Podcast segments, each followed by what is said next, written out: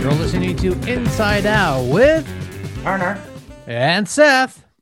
And that song you just heard a piece of is called Xavi.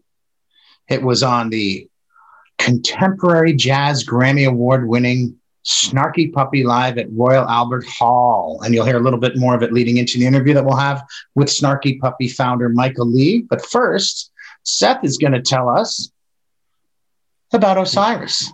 OsirisPod.com, folks. Check it out. A plethora of podcasts. And one, one, one of them is the Jambase podcast, and Jambase themselves being a uh, partner of Osiris. I want to let everyone know about the cluster file flies. Excuse me. I would say files. Excuse me. Jambase presents Cluster Flies. It's an it covers a compilation uh, reimagining Phish's album Farmhouse, which is on its 20th anniversary. Uh, so they've put this together with a bunch of different musicians that have like rethought and uh, covering uh, the album itself. The it's a three LP album, uh, and the artwork is with uh, by Jim Pollock.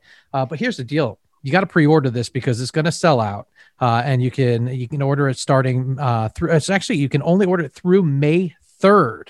and you can go to clusterflies.com for purchasing information as well as full album credits and the track list details. But I mean, if you're a Phish nerd like me, uh, you're going to love it. If you're like Rob and you're a music nerd, uh, there's a ton of different musicians. Uh, one of them is Sylvan Esso. Oh, I love Sylvan Esso. Yeah, right. I mean, so it's not just jam bands that are doing it. Lindy, uh, Lindsay Lou, one of our former guests, is uh, uh, doing part of it. Ryley Walker. Brandon Baylor, or I mean, um, Brendan Bayliss. Yes, that's it. Your favorite band. You got his name wrong. I love it. Uh, no, so it check Brandon it out, folks. Oh no, it is Brendan Bayliss. Clusterflies.com uh, and then check out Jambase's uh, podcast for uh, some stuff they'll be doing on it. But yeah, all right. All right, Seth. You know I'm excited about this one. Michael League has had a excellent career with Snarky Puppy and as a producer, and he's done all kinds of stuff. We, we don't talk about the Grammys or David Crosby.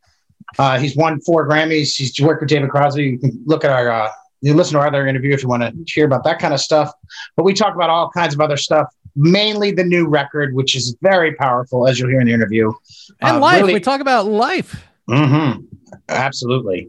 But, uh, you know, he was kind of, he was cooped up in Spain during all this, looking at America from afar, remote viewing, if you will and um, just him and his girlfriend, and he was uh, very, uh, you know, exploring mortality and injustice and divisions in the world, and but he conveys it in a really uh, you know beautiful artistic way not not preachy at all. You know it's very very cool. Uh, he approaches it as an ethnomusicologist would. Yes. Or an anthropologist. He's he's kind of a um, uh, anthrop- anthropologist wannabe, I think, and someday he may actually slash be an historian slash yeah he's he's a, he's yeah. a remarkable human and a pleasure to talk with. But we want to uh, give away three CDs oh. of this. Uh, no, you say way, CDs. Is it CDs? Is it vinyl? Is it a tape? I mean, your your terminology not, is always weird, Rob. I know, but you know that it's tough time for vinyl right now. By the way, the record is called "So Many Me." And the new fall is right where I fall, and that'll be at the end of this. Uh, we're going to play it at the end of this episode. Um, but um, it, it, it's going to be CD because they're not sure about the vinyl. But what we're going to do, we're going to ask you three questions. You can, Seth, do you know the episode number on? Oh no, wait, we're going to do it for the best of. Michael was part of our five-year anniversary twice. He's the only artist who was on there. Who we had two separate clips. Folks, that was question number one. He just gave you the answer. no, but we ask you uh, to because we want to reward our most careful listeners and the people most enthusiastic about Michael League with with uh, with a copy of the new CD. And who knows, maybe our friends at uh, Ground Up will throw something else in there for you. Not sure. But if you answer these three questions and send it to insideoutwtns at gmail.com, insideoutwtns at gmail.com. By the way, we're found on Twitter and Facebook at the same Inside Out WTNS. And Instagram and Instagram. Thank you, Sal. Answer these three questions. Number one. Number one. What did Michael identify as his only intimidating moment when working with David Crosby? Number two. Number two. What vocal recommendation that Michael gave Eliades Ochoa and his band did Michael explain to us? And number three, from number this three from this episode, with which musician did Michael just record a duo record? There you go. Answer those three records, email it in. First three that we get, you're going to win. Correct. Win this. First ones to get it correct. First three Yes. to get it correct. Thank you. Thank you, Seth. Um, but this is just a tweener, Seth. So let's go right to it. All right. Uh, well, shall I roll the tape, Rob?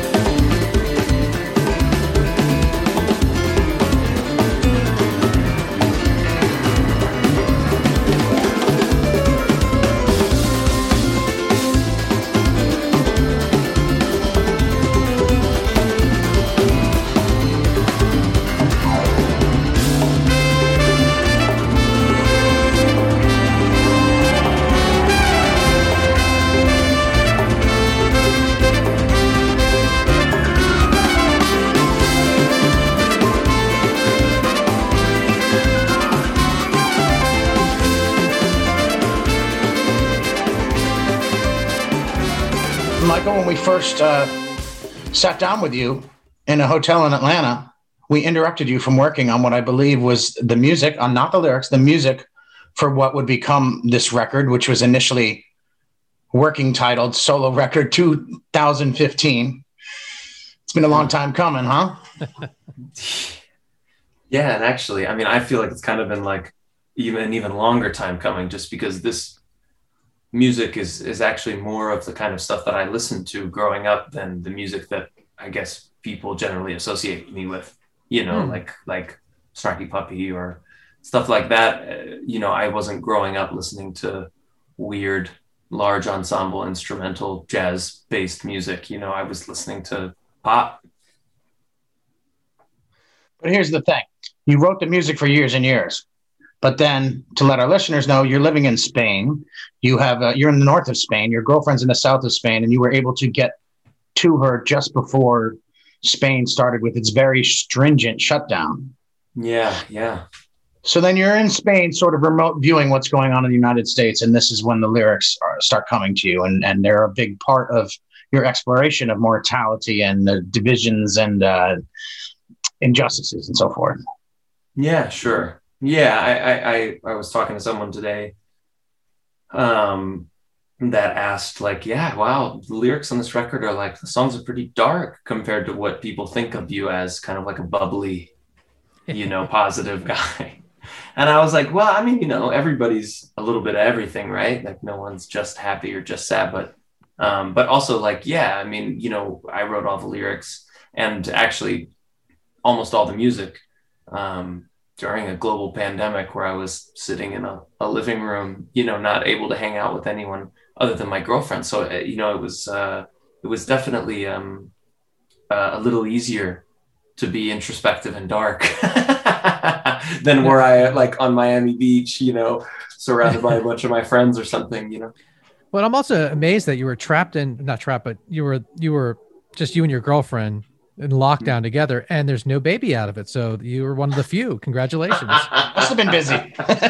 you made it through pandemic without a baby, being trapped in with your lover. That's huge. yeah, yeah, yeah, yeah. Actually, yeah. I guess that's a bullet dodged. well said. Uh, you sound like me. Um, I want to ask some specific questions about songs in a minute, but some general things first. Um, I've heard you in the past speak of your concern for an artist judging themselves while they're composing or creating, that they should just let the art flow. So I'm thinking Michael League working with Snarky Puppy now, he's doing a Michael League record. It seems like it'd be more of a personal challenge for you to live up to this. So I'm wondering, is this because it has your name on it? Um, so I'm wondering, is that's why a big part of why you brought in Nick Hard to co-produce? Um, you know, Nick is with me.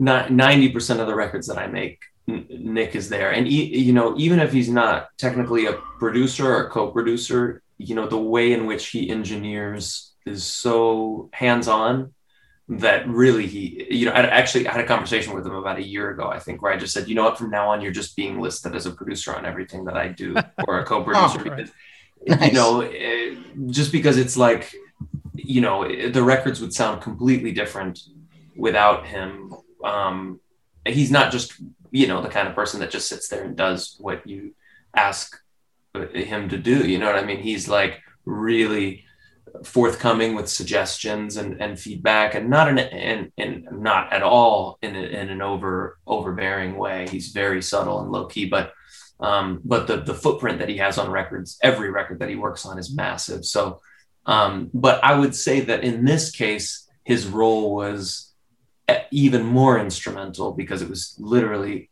just me and him you know i mean there was no one else was involved in this record aside from the two of us so um, so I definitely leaned on him harder for input and and for feedback, things like that.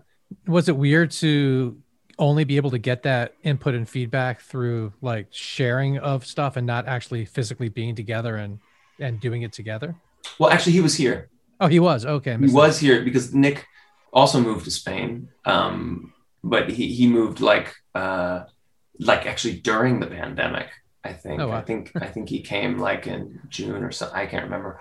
But um so no, we were in the room together. It was just the two of okay. us here. So I know that was very helpful. Um it was yeah, it was great. It was super cool. And I mean really interesting for me also like you know just waking up in the morning and being the artist. I'm not I'm definitely not used to that. I'm used to like my primary concern being making sure that the tribe is happy. You know what I mean? And like what's the best overall thing. Like I've never really had to sit down and think about like actually what's best for my voice or what's best for me as an artist in this moment. Like I just, it sounds funny, but I've actually never really thought of myself as an artist. And, I, and normally I, I, think of myself more like a, I mean, I am an artist, you know, I mean, whatever, but like, like the mentality that an artist has of kind of like, how can I, you know, what can I do to enhance my art? Like that thought rarely occurs to me. Normally, it's like, how do I get this guy to stop being pissed at this guy, and how do I make sure that this thing happens? And you know, it, it's more kind of uh, more more about pragmatism, my daily life than than uh, than that. And it was interesting to just suddenly be the actual focal point. Um, and in certain moments, I'm comfortable. You know. What was the most challenging uh, element of that? Like, what was the most challenging realization that you had to kind of like deal with with that within that? Was it like um, maintaining your voice? Was it eating healthy? Was it like ego? Like you know? Um, I think the hardest thing for me was, um, you know, I'm, I'm I was definitely raised, especially by my mother, to be a people pleaser. You know, to make sure that everybody's happy and everybody's comfortable, and so that's like a big motivator for me in general in my daily life. So, you know, if someone's de- relying on me for something or depending on me for something, it gets done. But when I'm the one that's relying on me for something, I tend to procrastinate a lot more. I tend to become more distracted by other things because the only person I'm letting down is myself. And that's a much easier person to let down for me than literally any other human being on earth. so it was really funny because you know, I was tracking lead vocals, which is I've sung backing vocals for on a lot of records, and I feel very comfortable doing that. But doing lead vocals is not a thing that that I feel as comfortable doing. So, you know, I started to do it with Nick here, and eventually I just said after a couple days, I was like, Nick, you know what, man, I think just go home and and I'll just do it right, like actually where I'm sitting right now, like in front in the control room, like in front of the Pro Tools rig, like not in the tracking room. Like I think I just need to be alone to do these vocals. So I did. But what was funny is I found myself like pushing them off.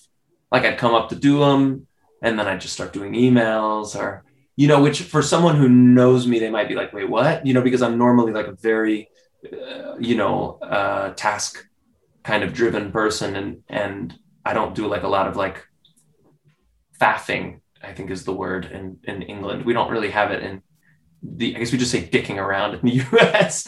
but like I, you know, I don't generally don't do a lot of that. But I found myself doing it with the lead vocal thing just because the only kind of deadline was my deadline, you know, and Yeah, um, yeah. it was interesting. It was I, I kind of got a glimpse of what a lot of artists Mhm. get a day get have in their daily lives, which I, I generally Yeah. don't. You know, But if you're if you're going ahead and and setting, are you s- when you sit down to do these vocals, when you schedule yourself, you say, okay, you know what, I, I know I said I'm going to do them today, but you know what, I'm going to do them at three o'clock today, and then like, do you did you were you able to do that? no, I, I I mean, if it were literally any other person in the world, I would have done that. I would have said the vocal sessions at three, but because it's in my house and I'm here, I was just like, yeah, I'll just do it when I feel like doing it. You know, and that kind of elongated the process to only at the very end. And the reason for that is because Nick wasn't here. If Nick would have been here, then I would have felt guilty about wasting his time. So I would have done it. But since it was just me, there was no guilt. So there was no real progress. You know, it was funny because during when we were tracking all the instruments, it was we were like, you know, it was like a machine. You know, we were every day coming in 10 to 10, knocking stuff out, you know, for a month. Um, Is there a chance that vocals for you put you in a more vulnerable spot than just your normal playing, writing, arranging? Is there something about Sure. singing that uh, adds a more vulnerability than that maybe you just wanted to put it off for in part because of that? yeah maybe subconsciously that had something to do with it um yeah it definitely is more vulnerable and um by far the element of the record that i was least comfortable with not backing vocals because that's totally you know something that i'm very comfortable with and i've done a lot but That's different, um, though. That's support. it's different yeah it's different it's very different so it was uh it was it was definitely you know i, I maybe that maybe that did play play a role in it i, I should ask a therapist about it Well, we happen to have one right here. Katz, will you please come over? You remember, do you remember Dr. Katz, the uh, from uh, I love, Comedy yeah, Central? the Oh, best. th- I love that show. That was such a great show. Jonathan Oh, yeah. Katz is brilliant and so underappreciated. Great reference stuff. Okay, um, Michael. Before we get into the songs, one last thing. I find that most of the closed-minded people in my life are those with limited perspective. Either they don't travel much, or they've lived in the same region region their whole life, and all that. To what extent do you think these lyrics and your mu- music is informed and helped by not just the fact that you travel for your work, but when you guys do travel, you really make an effort to get into the local culture of everywhere you play, time permitting. How, how much do you think that's informing you as a musician? And more importantly, now with this record, as a lyricist? Um, I mean, I, I, yeah, I can't imagine who I would be as a musician if I ha- hadn't been part of a group of people that that actively seeks to engage with the places that they go to and the cultures in those places. You know, um, I mean, at this point, it's like as much a part of my musical identity or DNA as as as anything else. Like the experiences that I've had in in other parts of the world and learn you know i lived in istanbul for a few months. I i you know go to morocco half a dozen times every year and you know i have teachers in those places. And and actually you know the foundation of this solo record there's no drum set on it. It's it's all turkish and kurdish and moroccan percussion um, Wow. fulfilling the role of a drum set. So you know those rhythms are in me now. The the you know obviously in a different way than they're in a, a, a turk or a kurd or a moroccan but um, but they are, you know, they're a part of me in the way that jazz vocabulary is a part of me. I wasn't born with jazz vocabulary, you know, but it it emerged after studying it, and um, so yeah, you know, I mean, uh, I mean, that's kind of spills into a bigger conversation of like, what is musical authenticity and what do we have the right to play and how do we engage with music that's not, quote, our own, you know, or whatever, which is, a, you know, a totally different topic. But, um, you know, lyrically, I would say that it wasn't so much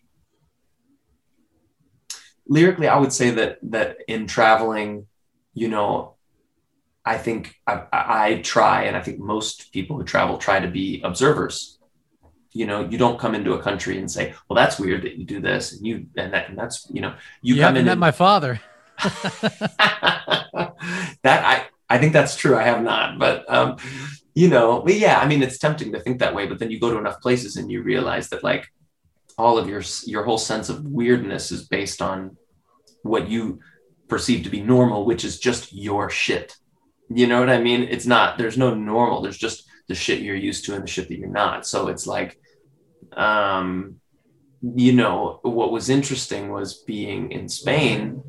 You know, now I've been here for like over a year, and without without leaving Europe, you know, I've gone to other European countries, but I haven't been to the United States in over a year, and um, our country's weird, really weird. I mean, I know I shouldn't use that word weird, but it's like you know, I mean, it's, I, will just say it's different from most other countries. It's a big you island, know, as you say. It's a big island. Yeah, absolutely. And, you know, um, th- there's a lot of, uh, sentinel species. yeah. I mean, there's a lot of, there's a lot of strange things going on that, that I didn't even recognize until I had spent a significant amount of time away from it. And then I was like, wow, I never thought that was weird but that's like really weird you know i mean you know just fundamental differences in the way that people look at the world and what they think is is important for government to provide or i mean like you know uh, whatever i mean that's another deep dark rabbit hole. But but i think that informed the lyrics quite a bit was being away from all this stuff going on in the us with george floyd and with donald trump and with you know and like you know watching this kind of tectonic shift in american society and and being american and not being there for it was very very strange. Like looking at it from a distance it was a, it was a, a unique experience i think it's important to point out that as we are having this conversation the jury is deliberating mm-hmm. on the George Floyd uh, decision. So uh, if, if if any of our comments seem out of context, that may be why, because everything is going to change based on that verdict. A lot of things are going to change. I yeah yeah, speaking of shifts, you know, regardless yes. of regardless of which way that verdict goes, things things will change. What was it like to be in in Spain at the time when uh, they're like uh, to before I even ask the question, like being in America, knowing we have all the social injustice going on, and then seeing the world take notice and actually protest. If, if as an American here in America, I'm like, whoa, like there's protests in Europe about injustice here. In what was it like for you to, to to to experience that not being here and not even you know and to yeah. Um well it was interesting because i was ingesting everything through social media because there was no i couldn't go outside first i, I was going to say i couldn't go outside and talk to an american about it but the truth is i couldn't actually even go outside because the the spanish lockdown was right right so right. very strict very strict. Yeah we, we were allowed out once a week per house to buy groceries. Hmm. you know that was the that was the rule. Um so it was like really intense so that like that being coupled with this thing of seeing everything unfold on the internet and, and then of course calling friends and talking to them about it and um uh you know that was that was definitely surreal. And i felt like like i should have been there. I should should have been in the protests. And um but i kind of found a, a bit of uh of use i guess in in trying to actually rather than trying to kind of live vicariously and put myself in the us to actually look more at like what's going on in Europe and what's going on specifically in Spain, um, and what I could do to kind of raise a little bit of of awareness about that stuff. Um, you know, because the truth is like America has a lot of problems, a lot of very serious problems. Um, but you know, Europe has really equal blame.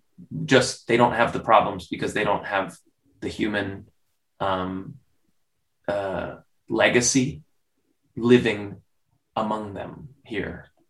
You know, where whereas like, you know, I mean, you walk down the streets of Barcelona and you see a big Christopher Columbus statue and you go into an opera house or a museum or a palace and it's like that money is blood money that built those buildings. But the difference is that the descendants of the people who bled are not on the streets of Spain by by and large. You know, I mean, some are, but by and large, like you know, you go to France, like you know, most black people in France are Africans who immigrated to France. They're not descendants of slaves that that lost their name hundreds of years ago. I mean, there are some for sure, but it's different. Whereas, like in Brazil or in the United States, you know, or in I mean, most Latin American countries, you know, you, you have like the the, the descendants of, of of a of, of a slave trade you know living there like you know six members of my band are in that category. Um, so so it makes sense that the that the problems that occur in brazil and the united states regarding racism um, are more visible than the problems that occur in belgium one of the most brutal you know colonial powers you know or or holland or or the uk or or france or spain or portugal or like i mean pick your country you know? I mean it's so it, it's interesting because obviously there's there's racial problems in every country in the world. Um, but they don't inflame to the degree that they inflame in, in places like Brazil and the United States. Just, just I think for that reason. I mean, it's I'm not a I'm not a you know uh, an anthropologist or or a social scientist, but I, I think that that that that plays a big role in that. So I've been taking part in talks um, with with various people around Europe about this kind of thing, and, and specifically through my lens, rather than trying to talk like a social scientist, to talk about it through music and you know right. that i started uh, an ensemble at the conservatory in barcelona this year called the black american music ensemble instead of calling it modern music or jazz like like you know and and and like let's really talk about it for what it is. Because most of the time when people say modern music they're not talking about like the 2021 incarnation of fado you know they're talking about funk jazz soul rock and roll or hip urban music. Right or right yeah yeah like urban like lisbon urban like you know.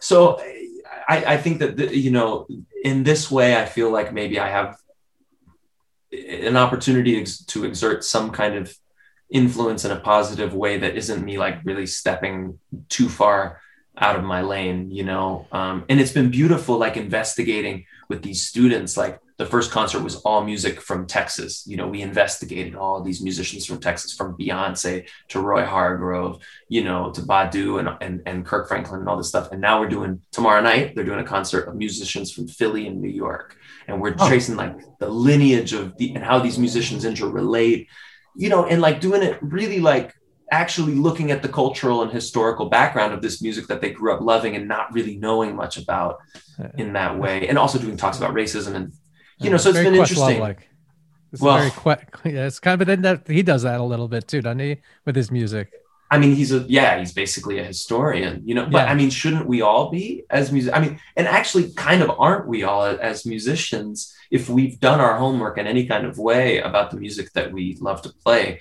we know something about its history, you know. Um, so just trying, I'm just trying to encourage these students to be more curious, really, about yeah. about how this music arrived in their lives and and how they can engage with it further. If I may offer a suggestion to the listeners, and and I, I, suggest you do this after listening to the end of this podcast. but I would. They've, uh, already, they've already left, Robert. There's no one um, left. Go to YouTube and search uh, Roots and Reinvention, and Brandy Butler and Michael League is a very, very good conversation there. Uh, partly along the lines of what you're talking about there. Do you remember doing that? I, I do. That was yeah, yeah. Brandy is an incredible musician and activist from Reading, PA um, that grew up in a in a mixed race family, and and she's very active in politics and and especially anti racism politics in Switzerland. Incredible. Let me say, a lot of people are reticent to put on these sort of things because they think someone's going to get emotional, they're going to get yelled at, all this. This is extremely cerebral, some very uncomfortable topics approached in extremely intelligent, non political fashion. Would you agree? Yeah, Brandy is second to none in my opinion, of people that I've had this kind of conversation with, and her ability to speak in a way that does not um, target people, that doesn't make people feel defensive, that really just opens people up to ideas and, and encourages them to kind of seek truth, you know, in a very level headed way. She's incredible. I, I can't say enough about her. Yeah. All right, let's get into some of these songs. Ever the actor, we were given this uh, description of all these songs, which was really well done. But the Ever the actor one just leaped out of the computer and bludgeoned me in the head. Actually, Rob, go ahead. A, so we have the lyrics to the songs, like you mentioned, but we don't have all the music. What I want to do at some point today is have Rob after he read the lyrics, right, tell you what he thinks the music would sound like, and you tell oh, him no. if he's right or wrong. This is oh, like no, that. No, uh, it's like that Beck record where he released the sheet music before he released right. the uh, the audio. it came out in December. It's called Holy Sheet. Oh no! But if you go to YouTube, wow. there's a lot of great there's a lot of great versions of that of those songs as well. As a matter of fact, our TRI, uh, Jason Crosby at TRI Studios with the Bob Weir, they did a bunch. But but ever the actor, listen, to it, Rob. Go ahead. Go listen ahead, to this description. We have so many people in, inside each of us, entire casts of characters that we choose to bring on stage depending on the moment. This song is about the desire to find the protagonist in a sea of extras. And then the beginning stanza is one light upon the stage, awaiting its cast. A single soul steps in the glow to play whatever role you ask. Wow. Where did you have any? Can you walk us through the genesis of this song?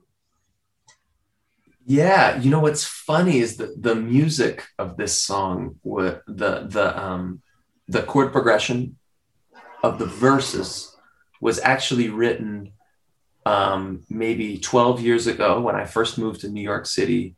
Um, and I was hired to write like roughly kind of like dance, like soft house music for a website of a wedding band.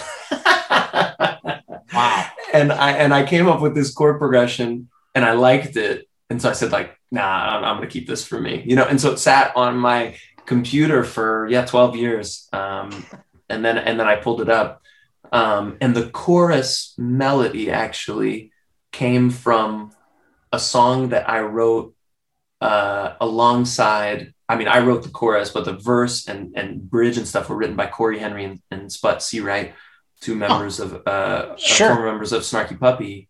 Yeah. Um, when the three of us were making a track in order to audition to be the house band for all of Atlantic Records' R&B artists. Ooh. This is really fun. I mean, we're kind of touching on like, you know, some tangents like we could go deep down, but basically Snarky I love, Puppy. I love your tangents. Snarky Puppy in a certain moment was in, in a position to become like the mo kind of the, you know, the wrecking crew or like, you know, the, the Motown the kind tones. of, right. Yeah. Like, but for an entire label of, of a major label of R&B artists, uh, and then they didn't like the track and they didn't hire us. but uh, so once again, I kind of squirreled away this section, and it turned out that these two sections really fit nicely together musically. Um, and yeah, the song's basically just about that. It's like about this thing of like, you know, I guess everybody asks the question of like, who am I? Expecting to get this direct answer, like, oh, this is the real me when I'm nice and loving and caring, this is the real me. And when I'm a total dickhead, that's like just like the devil inside of me. But you know, it's like it's all us. All the stuff is us. And depending on who we're around and how we feel and what we want from certain situations, you know, we kind of like present different characters, you know, and um and that's kind of what that song is about. It's about like kind of the malleability of the human personality and um uh, it's a topic that intrigues me a lot because I witness myself being different people. You know, uh, I think we all do, but I think we oversimplify it often and just think of it as like there's the real me and then there's this other stuff. But, but it's, it's, like it's like, all you. But isn't it? It's, it ties into like when you know you talk when I talk to someone that's a jazz musician, I'll be like, "Yeah, cats," you know, like you kind of like you kind of like change your lingo a little bit, you know? Right? Yeah. I well, mean, code switching is like a is a is is a natural thing you know i mean it's not because uh, you want to relate in a lot of ways exactly and that's the that's the exact point is the reason why we change the way that we are and the way that we talk is is because we're trying to deepen the the level of communication that we can have in that moment you know that we yeah we want to reach people um So it, it, I mean, that's interesting. But then there's a line where it's like, okay, now you're just being false, you know? And it's like, where is that line? And you know, it's an interesting mm-hmm. question. Or then if you even think even further, and I see this because I have a son, and it's and I remember even like when I was in middle school, and like the girl, one of the girls decided to start joking about Valley Girls and starts talking like that. Well, she kept talking like that and talking like that, became that and right. you and you know and sometimes i could see and this happens with tv where my son picks up a way that someone talks on the on a on a tv show and then and then all of a sudden creates like where is he getting this attitude from and it's it's so easily to define when you look back and like well what were the influences and it's like mm-hmm. oh my god like you know he's trying to he, you you start mimicking these things sure I grew up in Boston. A lot of Boston accents come out of you. First, you're imitating, mimicking people. Next thing you know, a decade goes by, and that's the way you talk.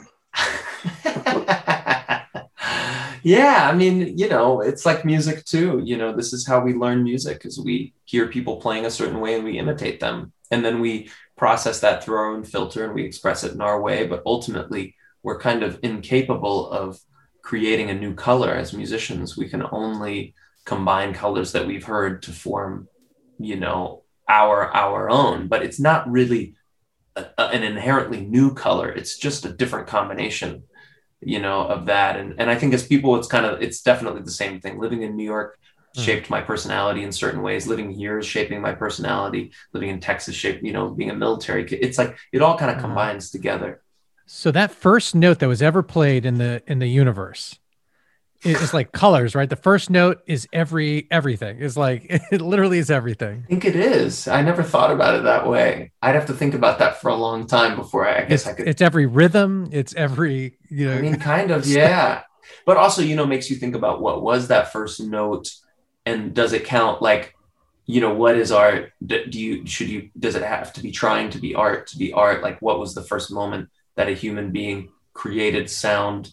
in order to communicate emotion rather than to communicate something practical like oh shit there's a lion behind you that's about to eat you you know i don't know if the sound that was uttered then would be you know i don't know i mean it's a it's an interesting it goes from that to the lion sleeps at night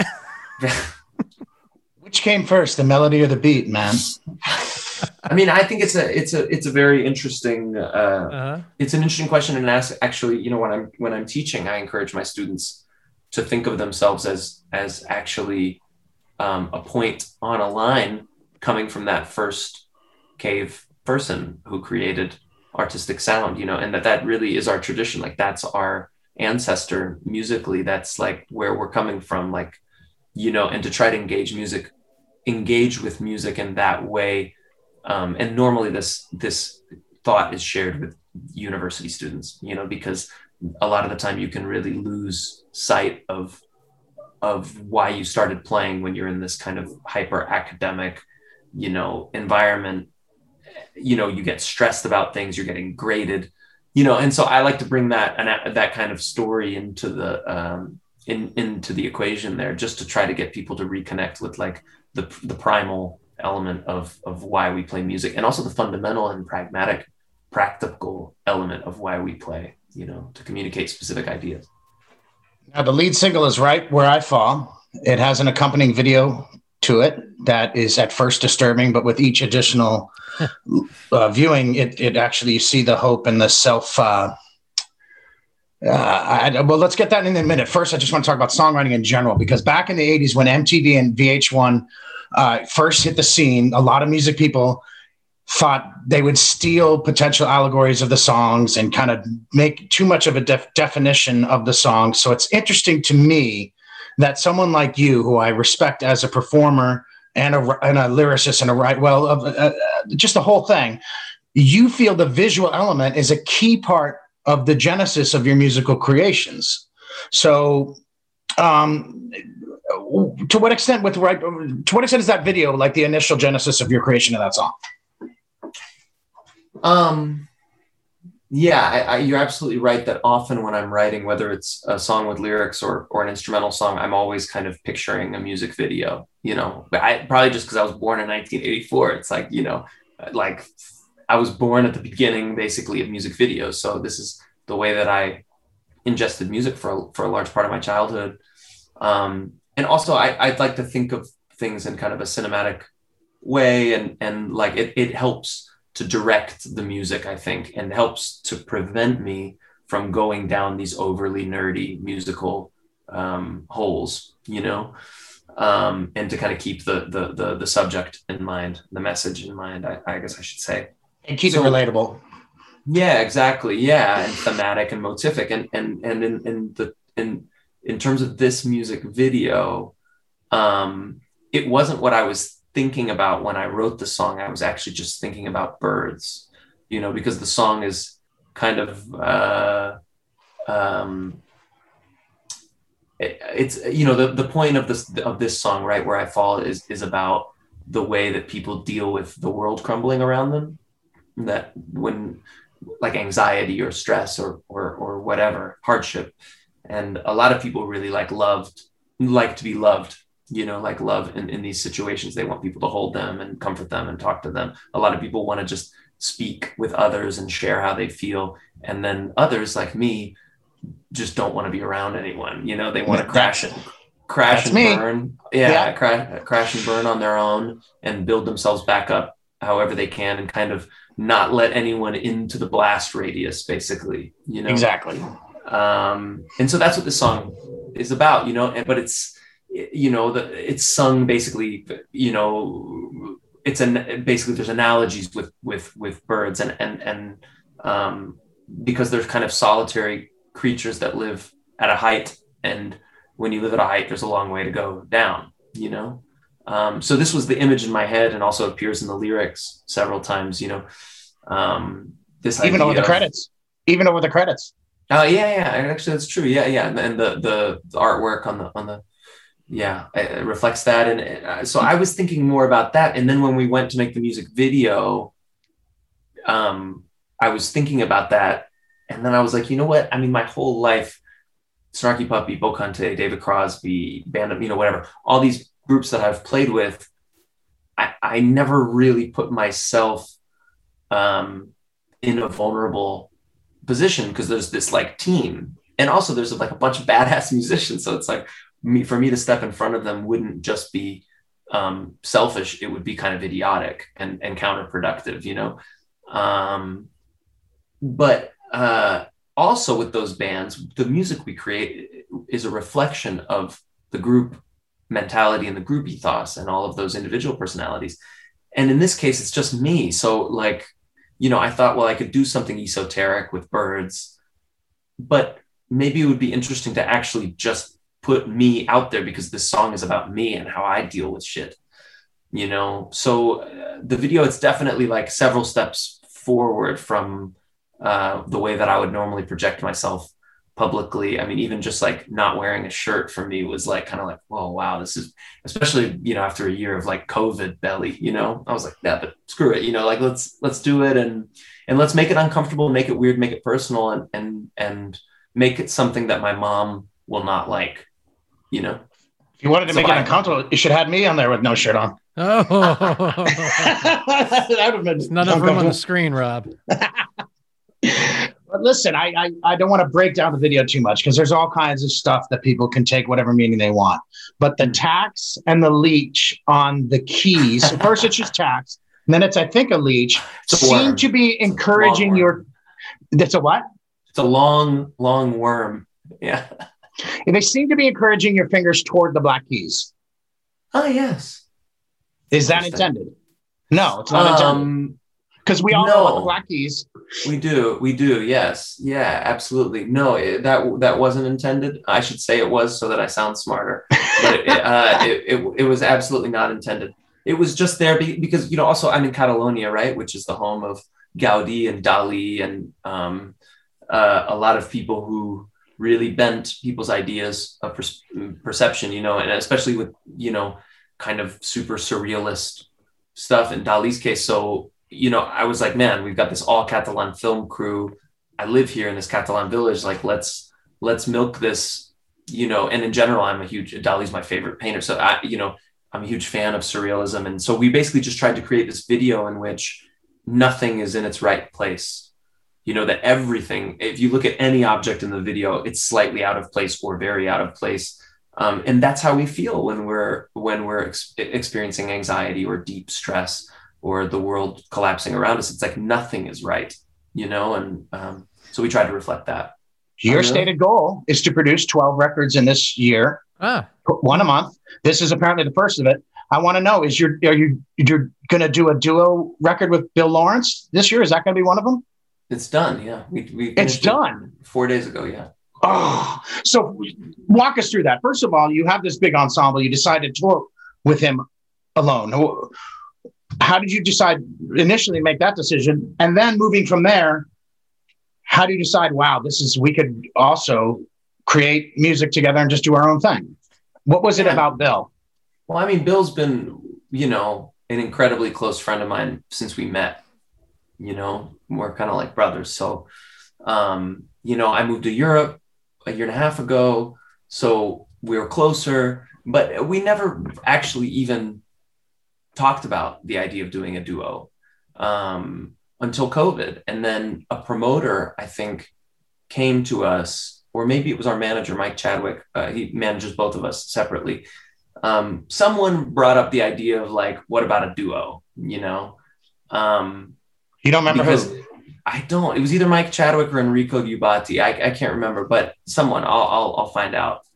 And uh, so it, you know, the question was like, okay, a duo that's practical, but like, you know, what about content? What can we play? You know, so we maybe we can adapt some songs that we've written and then do some covers.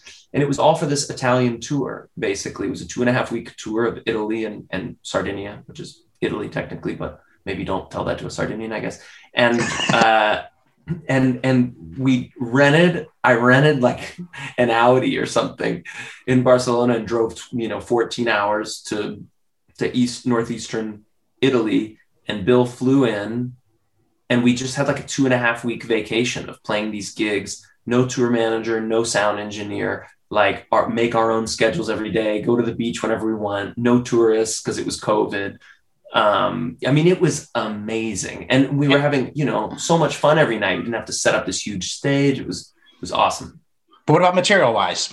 What was the material and, and how did it evolve? Was it most was it covers and originals and as you went along more and more originals?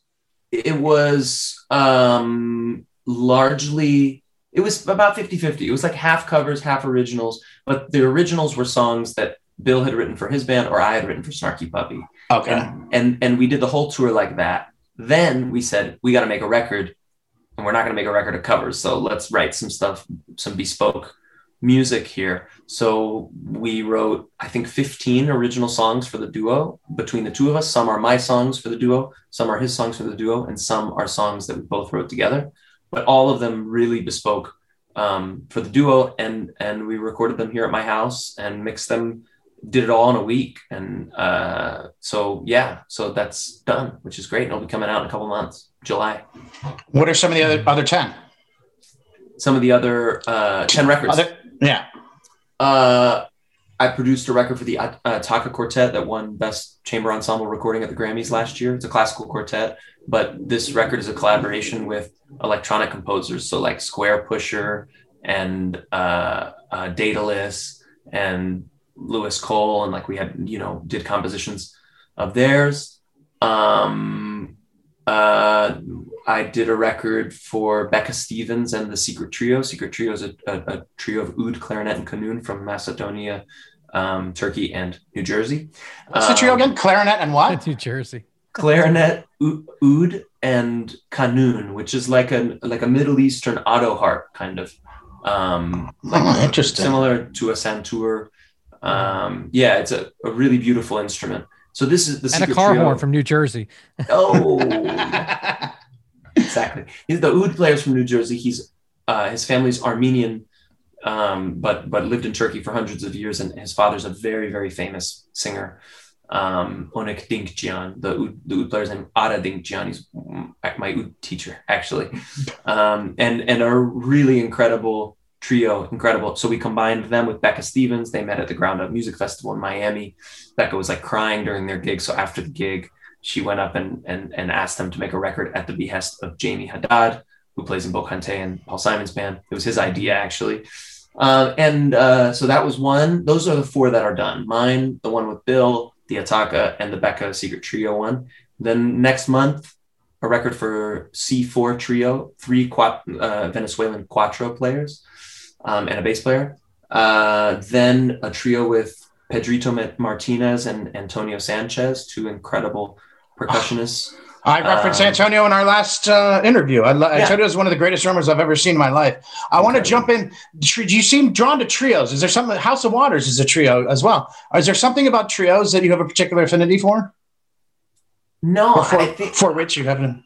I mean, I for which I have an affinity. I, I yeah. think it's. Um, I think it's just actually COVID to be honest, why this is like duo, trio, duo, trio, just because it's easier, you know. I mean, we're also going to do a new Bokanté record in July. We're also going to do nice. a new, new Snarky Puppy record in September.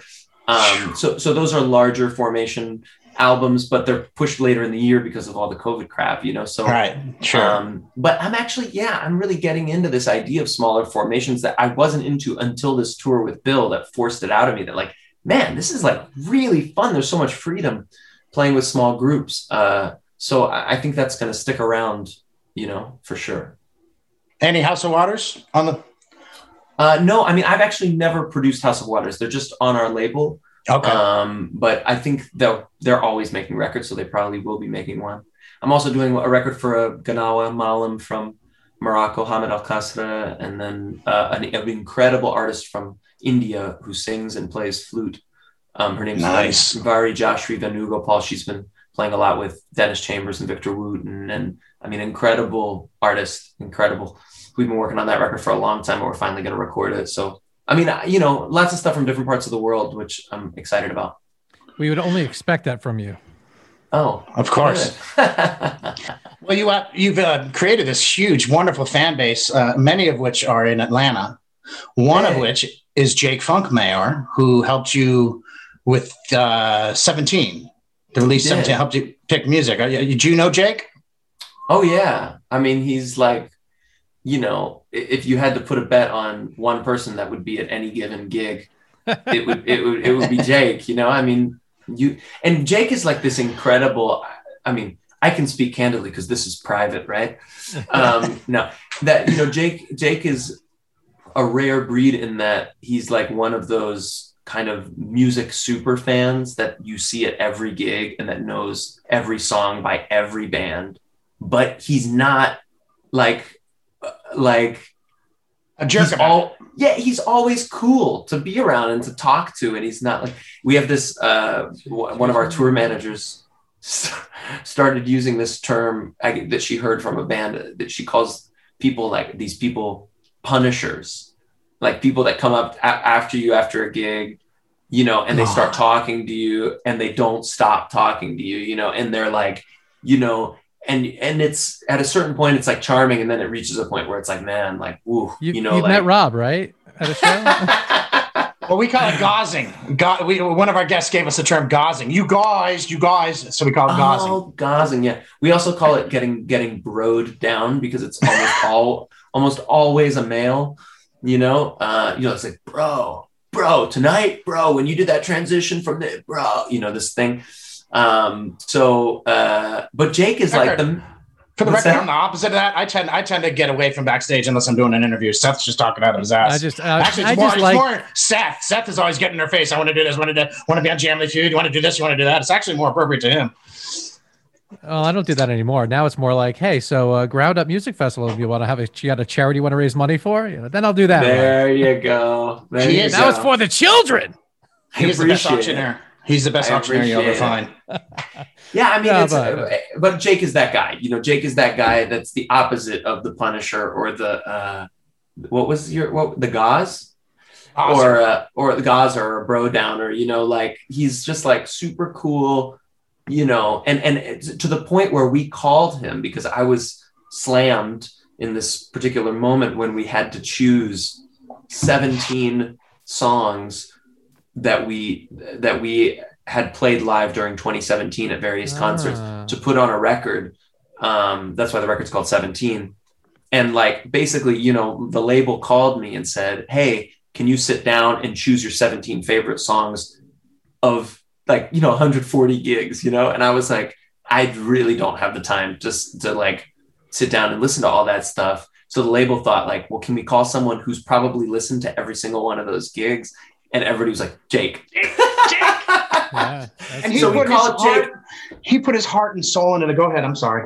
man this guy incredible i mean he sent these pics and every every pic i listened to i was like god that's that's like an exceptional performance compared to the way we normally play that song you know i mean he was he was He- so plugged into it it was deep i mean i really can't thank him enough for that so yeah he's like the model fan you know But it's also good. I like that you went directly to him as opposed to throwing it into like your fan base and like asking everyone because then you get too Right. much. no Right. no no no no much better with someone a trusted curator you know Yeah.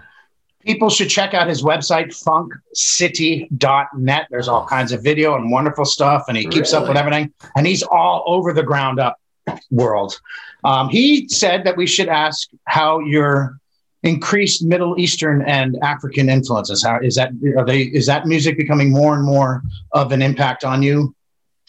Oh yeah, I mean, uh, I mean specifically, the, uh, I'm sure he, he's referring to basically the, these Kurdish and Turkish and Moroccan instruments that I've been studying over the last couple of years. And yeah, I mean, like, I, I can definitely say I've never enjoyed more um, being a student, you know, than now. Uh, just like any chance I have to practice or to take a lesson with somebody is like gold. Um, after you know 17 years of basically emailing people. when you approach a lesson like that though i'm curious do you do you feel like wow when you see the instrument and what the potential is and, and you've heard the music so you're like do you approach it like well i want to learn this so i can play it differently than it comes from or do you go and say i want to learn how this is traditionally played I, I I go I do the second thing. I, I like I have rules with my teachers that's that are like don't ever teach me anything that hasn't been played for 50 or 150 years. You know, because I'm American. Like like it's my nature to like screw with things. you know what I mean? Like yeah, yeah, like yeah. uh, I you know. I, I work i work often in folkloric circles you know with whether it's fado or you know uh, lando or flamenco or you know carnatic music or whatever. Like i, I work often with um, with folkloric musicians who grew up playing this style of music that's existed for a very long time and that's like all they ever knew for a very long time and then they were exposed to a wider world of music. And oftentimes not always, but oftentimes they have a pro- the problem of like conceptualizing music outside of that box that they lived in their whole life. And I feel like as Americans, often we're struggling with the opposite problem of like, how can we connect with something deep and old? You know, because most of the music that we play or that we're attracted to is like, you know, constantly, it's relatively recent and constantly evolving, Mhm. dramatically evolving, you know? Um, and so I know myself and I know that it's my nature to take things and contort them to the way that I want. So it doesn't serve me for someone to teach me in lessons like that way. It serves me for them to teach me like the real hardcore authentic shit. Like don't play that note with that finger because everyone will realize that you're not from here if you do that. So do it the oh, right way, you know?